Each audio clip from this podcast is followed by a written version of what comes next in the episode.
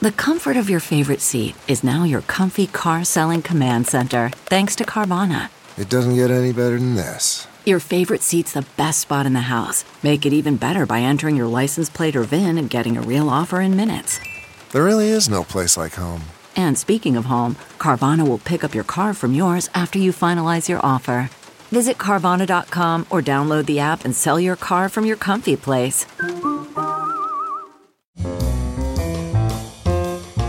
This is Merriam Webster's Word of the Day podcast for Saturday, March 13th. Brought to you by the new Merriam Webster's Advanced Learners English Dictionary, designed for students and teachers of English as a second language. Learn more at learnersdictionary.com. The word of the day for March 13th is acronym, spelled A C R O N Y M. Acronym is a noun that means a word formed from the beginning letter or letters of each or most of the parts of a compound term.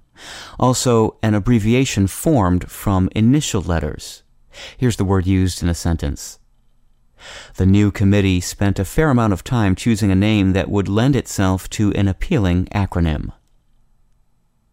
Acronym was created by combining acer, meaning beginning, with onym, which means name or word.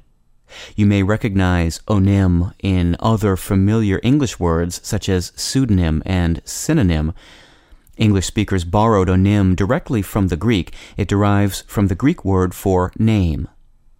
Acer is also from Greek, but it made a side trip through Middle French on its way to English.